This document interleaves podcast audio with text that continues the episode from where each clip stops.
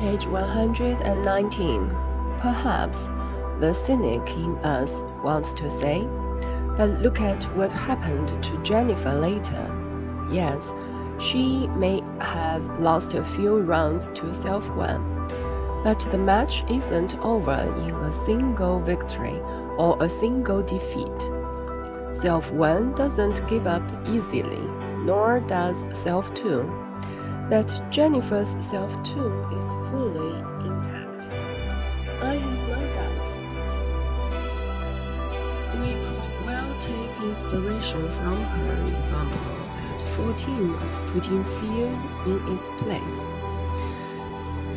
Freedom from stress happens in proportion to our responsiveness to our true selves, allowing every moment possible to be an opportunity for self two, to be what it is and enjoy the process. As far as I can see, this is a lifelong learning process. I hope by now you have understood that I am not promoting the kind of positive thinking that tries to assert mentally that things are wonderful when they aren't, and not the kind that says, if I think I'm kind, then I am. If I think I'm a winner, then I am. As far as I'm concerned, this is self one trying to make a better self one. The dog chases its own tail. In most lectures that I have given recently, I remind myself and the audience that even though I come from California, I don't believe in self improvement.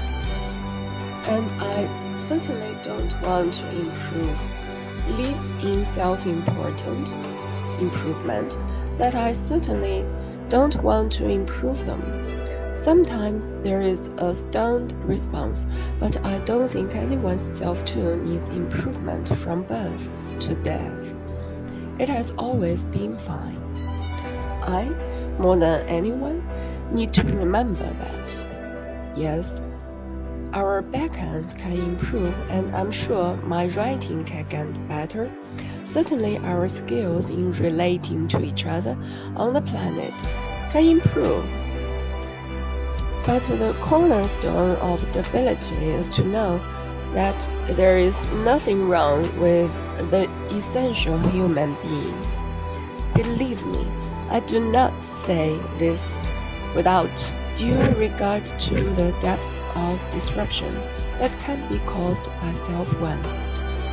But out of knowledge, born from personal experience, that there is always a part of us that remains immune to the contamination of self-one.